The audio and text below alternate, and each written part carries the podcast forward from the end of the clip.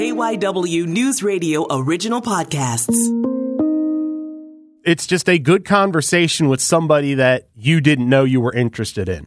I'm Matt Leon, and this is One on One. Obviously, there's certain times where you have to think about it as a job and so on and so forth. But, you know, I try to, as much as possible, realize how fortunate I am to do what I do.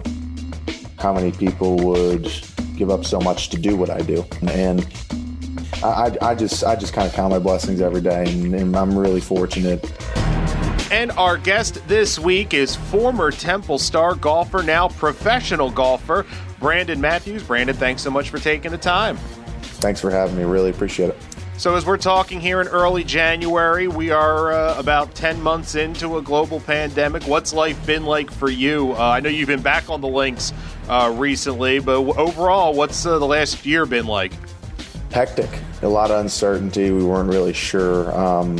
We're still not really sure what our wraparound season looks like and so on and so forth for Latino America. 100%. You know, there's still a lot of questions that need to be answered in the next coming weeks and months with travel restrictions and so on and so forth. So it's just been crazy, you know, kind of just taking it one step at a time this year.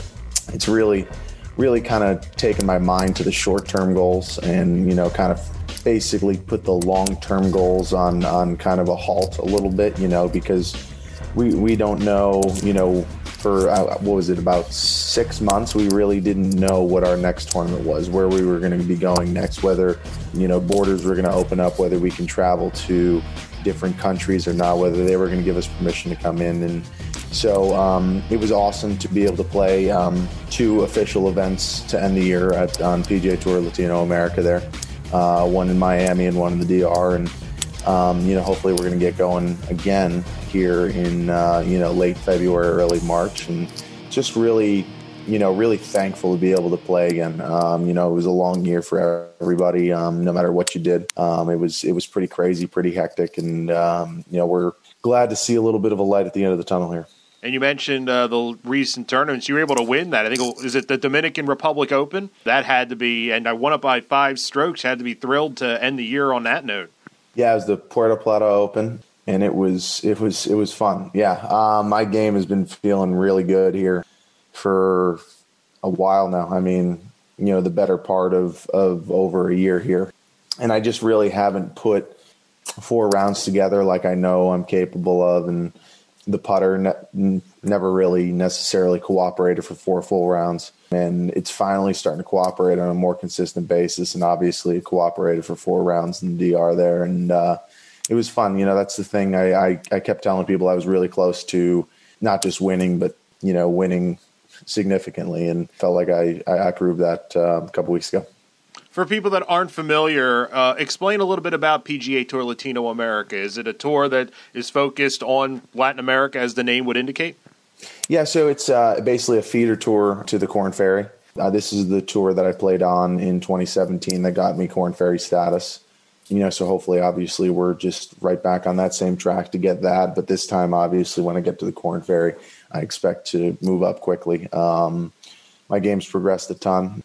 And this tour, you know, gives guys and has given me incredible amounts of opportunities throughout the years. And, you know, there's several guys that are having massive successes on the PGA Tour who have come from this tour, Canada and China, which are all under the same kind of umbrella there. So, looking forward to finishing out the season here really strong. We have 3 events down so far. It looks like we're going to be playing 10 to 12 events total. And, you know, hopefully we can get another win or two. And Korn Ferry, that is the level that leads to the PGA Tour, am I correct? Yes. So let's take the big picture look here. What's your earliest golf memory growing up? Yeah, so earliest golf memory is from the first house I ever lived in, Duryea, Pennsylvania. I remember with my grandfather, grandmother, and my parents just hitting plastic golf balls with plastic clubs when I was really young. And, you know, that had to be under 4 years old, really. So that's the first memory I have significantly with golf. And then obviously it grew from there over the years. I remember, you know, really, obviously I was very into baseball. I played on a ton of travel teams. I think it was at one point I was on 8 baseball teams in 1 year, and just, it was always go, go, go baseball. And I remember significantly when I was around 12, 13 years old, kind of just looking at it. And I didn't have the desire to do it anymore. I really had the desire to play golf. I liked it a lot more. There was a lot less running involved as well, which helps. And it was really intriguing to me because, you know, everything falls upon you. You know, there's no one that you can blame for an error. You know, you can't pitch a no-hitter and lose the game kind of thing. So, you know, the blame is on yourself. It's you against the world, basically. And I thought that was a lot of fun. That aspect of golf really has driven me throughout the years to try to obtain as much success as I possibly can. Do you remember a moment when the idea of it being fun and the idea that you're pretty good at it start to come together? Like, it's one thing to go out and you know, hit the ball around the course and enjoy an afternoon, but do you start to notice that you can do things that maybe other golfers can't, that you just seem to be ahead of the pack? Is there a moment when that light bulb went off, or was it just kind of gradual and everything kind of came together? You know, it's funny. I still don't think that light bulb has went off because, you know, I really enjoy what I do and I try not to think about it. Obviously, there's certain times where you have to think about it as a job and so on and so forth. But, you know, I try to, as much as possible, realize how fortunate I am to do what I do, how many people would give up so much to do what I do. And I just kind of count my blessings every day, and I'm really fortunate. But, you know, 12, 13 years old was when someone kind of came up to my dad and said, hey, you know, you might want to go full force golf here. You might actually have something. So, you know, to answer your question a little bit in that aspect, you know, it was around the 12, 13 age when I was slowing down with baseball and picking up with golf a little bit, when I started putting a little bit more time into the golfing side of things. But, you know, like I said, my dad really taught me a great lessons when I was about 14, 15 years old. He said, but when this stops being fun, that's when you need to put the clubs down and go do something else. Now, that's obviously a broad statement. That could mean for a week, for a month, for a year, you know. You know, I've taken that statement my entire life to heart. And whenever I feel like I'm overwhelmed by golf, you know, that's the greatest thing. It's such an individual sport. It's not like, you know, I have to necessarily show up for a team. It's myself. So when I realize I need a break, I need to take a break. And I've, like I said, taken that to heart, and it's proved to do really well for me when I listen to it. So you talk about being 12, 13 and somebody approaches your dad said, so what is, you know, kind of starting to take it seriously? What goes into that?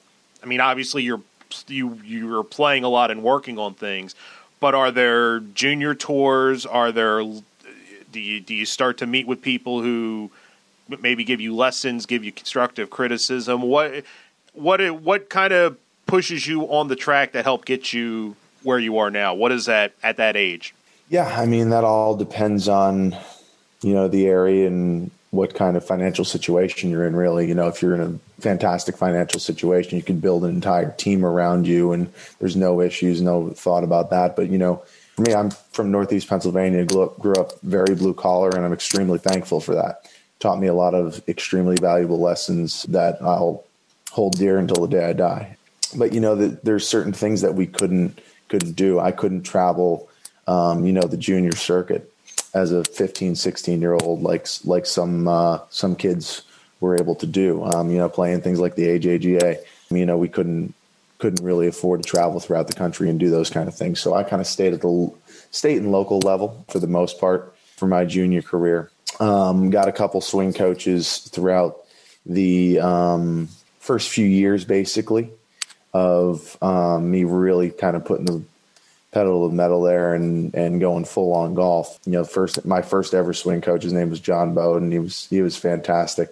And he kind of brought me to a point where, you know, he kind of looked at my dad and said, if you want to pay me to just watch him hit balls here, I'm good with that. You can just keep handing me money, but, you know, you might want to get another eye. And that's when I went on to my longtime swing coach, Corey McIlarney, for a while, and then, you know, transferred to a few other ones. Obviously, my coach, Brian Quinn at Temple University, helped me out a tremendous amount. And then, you know, now I find myself with my new swing coach, Dale Gray, who has done an absolutely incredible job over this last year. And, you know, a lot goes into you know, building your team and finding the right people. And, you know, throughout the years, it's fun, the amount of people that I've met, and they've all been great and have all taught me incredibly valuable lessons. You go to Temple. What led to that decision? Was it Temple showed the most interest and you liked what you saw? Were they one of several in the running? How did it come together that you ended up in Al? Yeah, so again, like I was saying before with the AJGA and stuff like that, that's now the main factor in coaches' decisions, recruiting kids. That's the main tour that they look at. And I didn't play really any of those, so I wasn't really on people's radars early for golf. You know, freshman, sophomore years when, you know, coaches start kind of forming decisions on who they're going to recruit and who they're going to bring in and sign. And by mid to late part of my junior year of high school was when I really was playing well on a higher stage. And by that time it was a lot of, you know, we can give you a partial scholarship. We can, you know, have you walk on. And then as soon as you prove yourself, so on and so forth, this and that. And, you know, Coach Quinn at Temple just basically called me up and said, "Hey bud, we're here for you. We want you here." Took a couple months to make the decision, visited, so on and so forth, and talked to a couple different schools. And, you know, Temple just felt easy for me. It felt like home. Obviously, being a Pennsylvania kid, and I was only 2 hours down the turnpike. So, like I said, it was an easy decision, felt like home, and I think I made the right decision. How's the transition to being a college golfer? It's interesting because I'll have conversations with people and talking about their journey. And, you know, if you're a hockey player, there is a big speed of the game jump when you go from a high school to a college or to a junior or in any sport.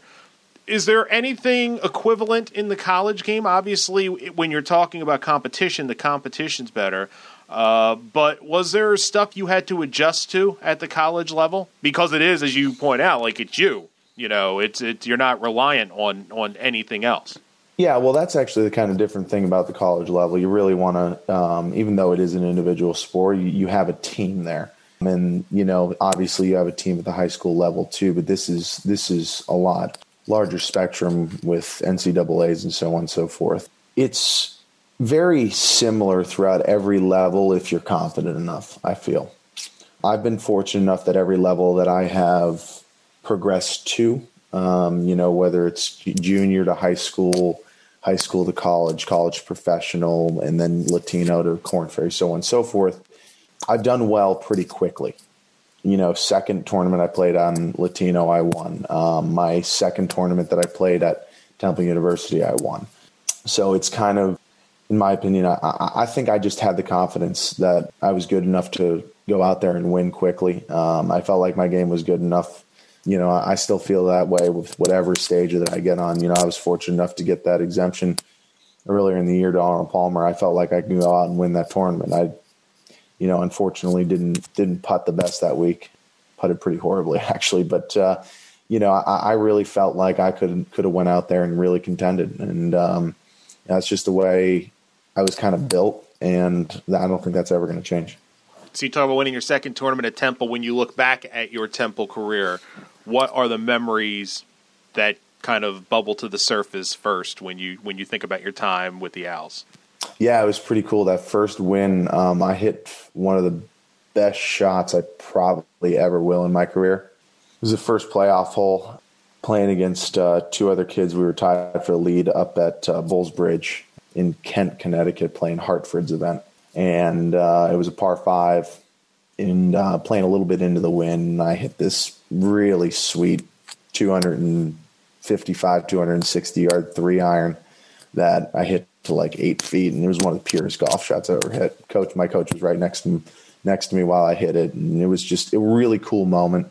Obviously, still had to go up and make the putt, but ended up making that. But it was, you know, that shot really stood out. And, you know, there's a couple things that obviously kind of are trampoline to success. And, you know, when you can confidently hit a shot like that under that kind of pressure, you know, going for your first college win as a freshman in your second event, you know, that propelled me to have the confidence to understand that I can do this on a consistent basis. And, you know, I grew a lot over the next couple of years. And I think it kind of came pretty full circle about what my preparation and hard work ended up doing to my golf game my junior year. I had an awesome junior year, ended up being an All-American, and And it's, you know, it's been a fun journey to think back, especially at those Temple days. Those were a fun 4 years. The whole time you're on this track is the motivation, I'm going to take this pro. I'm going to at least try to play this. Or was there a moment when that starts to crystallize that, you know what, I could really, the success I'm having, the confidence I'm playing with, I could really do this? Yeah, and, you know, that went into my decision of picking a college. It was funny, you know, I went into my advisor after my first semester at Temple, and I said, listen, I said, I don't mean to sound whatever here, but, you know, I'm really not here for the schooling. You know, I'm fortunate to get a degree here. This is a fantastic school, but I'm here so I can make that step to play professional golf. And that's what I was there to do. The entire time I knew that. And, you know, my advisor was funny. He goes, all right. He goes, let's get you in a program where you can be the best golfer you can be, kind of thing. So he was great. It was an awesome 4 years. And going there and understanding that was my ultimate goal, is to be professional, play professional, and succeed at a professional level. Those three things in golf are so different. You know, succeeding at a professional level takes a lot of hard work and dedication. Just playing professionally, that's one of the easiest things you can do nowadays, because, honest, anybody can sign up as a professional for an event. So if you have the funding behind you, you can play as many professional events as you want until the day you die. But, you know, really succeeding as a professional is where it gets to the point of hard work, dedication, talent, all culminate together. And, you know, a couple weeks ago in the DR, where I was fortunate enough to win by a few, and that's where all that hard work, dedication, you know, comes together. And that's when, you know, you can take a deep breath after it's over, you're holding the trophy, and realize, you know, the hard work you put in was all worth it. Time for a break on One-on-One. We will have more with former Temple University golfer Brandon Matthews right after this. And we are back on One-on-One. Our guest this week, professional golfer Brandon Matthews. So when you start to become a professional, for people that don't know, and you mentioned that anyone can with the right funding or whatever, but for, you know, is it something you take part in a tournament and it leads to the next one? Is there a lot of paperwork to fill out? How does it work? How does one that can play at your level and be serious about it, how do you start that professional journey? Yeah, it's funny. You know, we used to talk about it all the time. It's literally just signing up for an event as a professional. It's funny. And then getting your amateur status back is actually the harder part. But, you know, if you want to sign up as a professional, start playing in mini tour events, you're more than welcome to. So, you know, but getting the stepping stones to get to the PGA Tour and to get to those higher levels, you know, there's obviously pathways. Like, for example, obviously I'm on the Latin America tour, have been on the Korn Ferry tour. So those are the steps, you know, the traditional steps to make it onto the PGA Tour. You know, it's, you know, basically like baseball, you got AAA, AA, Single A, and, you know, so on and so forth. You know, when you advance up that ladder, is that's basically the traditional way to do it, is just advance up that ladder, go through the steps, and, you know, obviously progress as you're doing it. That's the greatest thing. These tours that we play on provide pathways for us, but also help us mature with, you know, a lot of these kids are 22, 23 years old, like I was, you know, first traveling, doing everything on your own, basically, for the first time when you're booking stuff. So, you know, you learn a lot as well, especially traveling to different countries and how to do things. I don't want to diminish how difficult it is to play golf at the level you're playing, but all that other stuff you just mentioned, booking things, being in charge of yourself like that, and kind of being an entity in a professional world like that, was that almost as hard, if not harder, than the golf? Yeah, I mean, not really. And for me, you know, it's exciting, you know, especially your first year out there. Got them, you know, booking a ticket to go to Buenos Aires, Argentina. You know, it's cool. You know, it depends on which way you look at it. You know, for me, I look at it at almost everything I can, glass half full. You know, I'm extremely fortunate. You know, I'm 26 years old, and I've gotten to see a good portion of the world. You know, a lot more than most people are going to see in their lifetimes. So for me to be able to do that, I'm extremely fortunate, extremely happy, and I don't lose sight of that, of how lucky I really am. But that's another thing that's the motivation you get too, because you realize how fortunate you are. Some people can kind of lose track a little bit and kind of, maybe not work as hard and just kind of soak it in a little bit too much. You just need to realize, how much hard work that these guys are putting in now, especially with all the technology that's out for golf. Talking about it actually yesterday with a good friend of mine who was a long time, very well-respected pro in the New York area. We were talking about how technology has given the young players now the tools and the ability to succeed at a much higher level because, you get soft conditions, no wind kind of thing on any golf course. You're going to have insanely low scores because of how precise this technology is and how good it's making players. How do you approach getting better? And what I mean by that is, do you kind of do a self-diagnostic after a tournament that, I was hitting well off the tee, did not like my short game, putting was okay, and is that the focus going forward, or do you take a more holistic where you just go out and play and every shot that you take, you just try to get better every shot? A little bit of combination of both. Obviously if you go out and, in an event and you hit every, let's say you had 100 yards on every hole, and you hit one of them inside 20 feet. Well, obviously your wedge game needs work, so you're going to go work on your wedge game. But you can't get too disappointing yourself with one bad day with a certain aspect of your game. Can't take it too much to heart because at the end of the day, you're going to have a bad night. Steph Curry's going to have a bad night shooting threes. And it's not going to be the end of the world. But it's just important to realize that.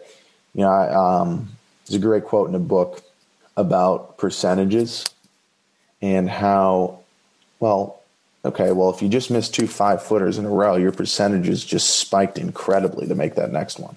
So if you look at everything in the correct way, instead of, oh God, I just missed 2 5-footers, I hope I don't miss this next one. Looking at things in the right way, learning how to mentally approach adversity, how to overcome that, I think is extremely important. So structure is obviously important in golf, but understanding the mental aspect of it and how to overcome, a little bit of a slump or, a bad day is also just as important. Do you watch a lot of video of yourself?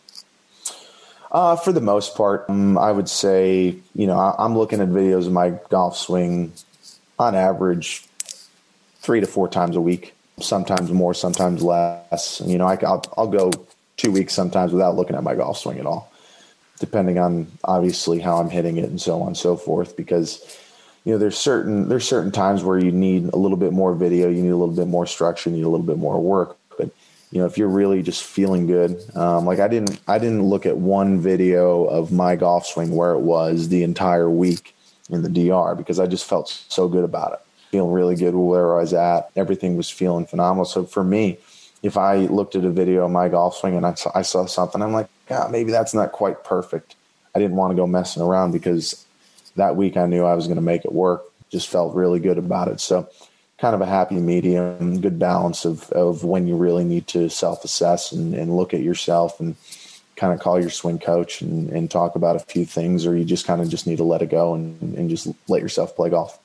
Talk about, approaching getting better. What do you find is the most challenging part for you? What is the part of your game that you find you come back the most to? Yeah, it's always been putting, but God, I found something recently that's really good. It's been fun the last couple of weeks.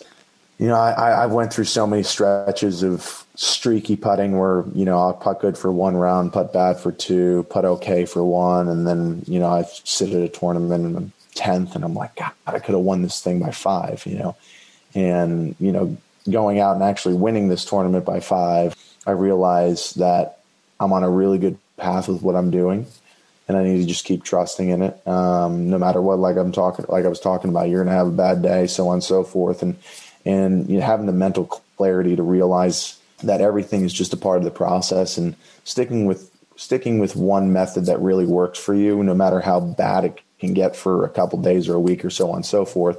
Realizing that that's the right thing that you need to do. And that's the process that I'm on with my putting right now. And I'm really looking forward to this next year because I'll tell you what, if I can keep putting like I am, I'm not totally sure exactly what's going to happen, but it's going to be all good.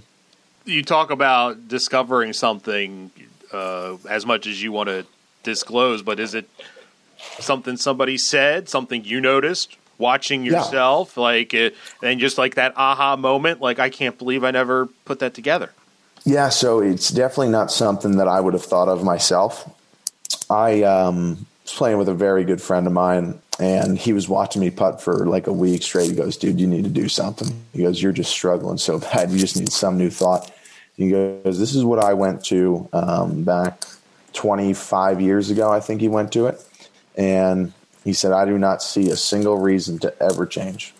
And he kind of gave me the things that he does on a daily basis, the articles that he sent to me that he bases in his entire theory of putting off of. And it was amazing how quickly I started putting well. And then the confidence, kind of built after I played a tournament with it. And then the second tournament that I played was the Puerto Plata Open, and obviously good things happen there. So looking forward to what this is going to kind of show up with in 2021, because there's a lot of events that I play where I self-assess and realize that I could have won if I had the putter working. So to actually have the putter working right now and to truly believe that it's going to continue that way, really never felt this before kind of thing. I've never felt this confident in what I was doing on the greens. And if it can continue that way and I putt like I think I'm going to putt this year, I think it's going to be a really quick rise. Do you have all the tournaments you played? What is the city? What's the setting you enjoyed the most?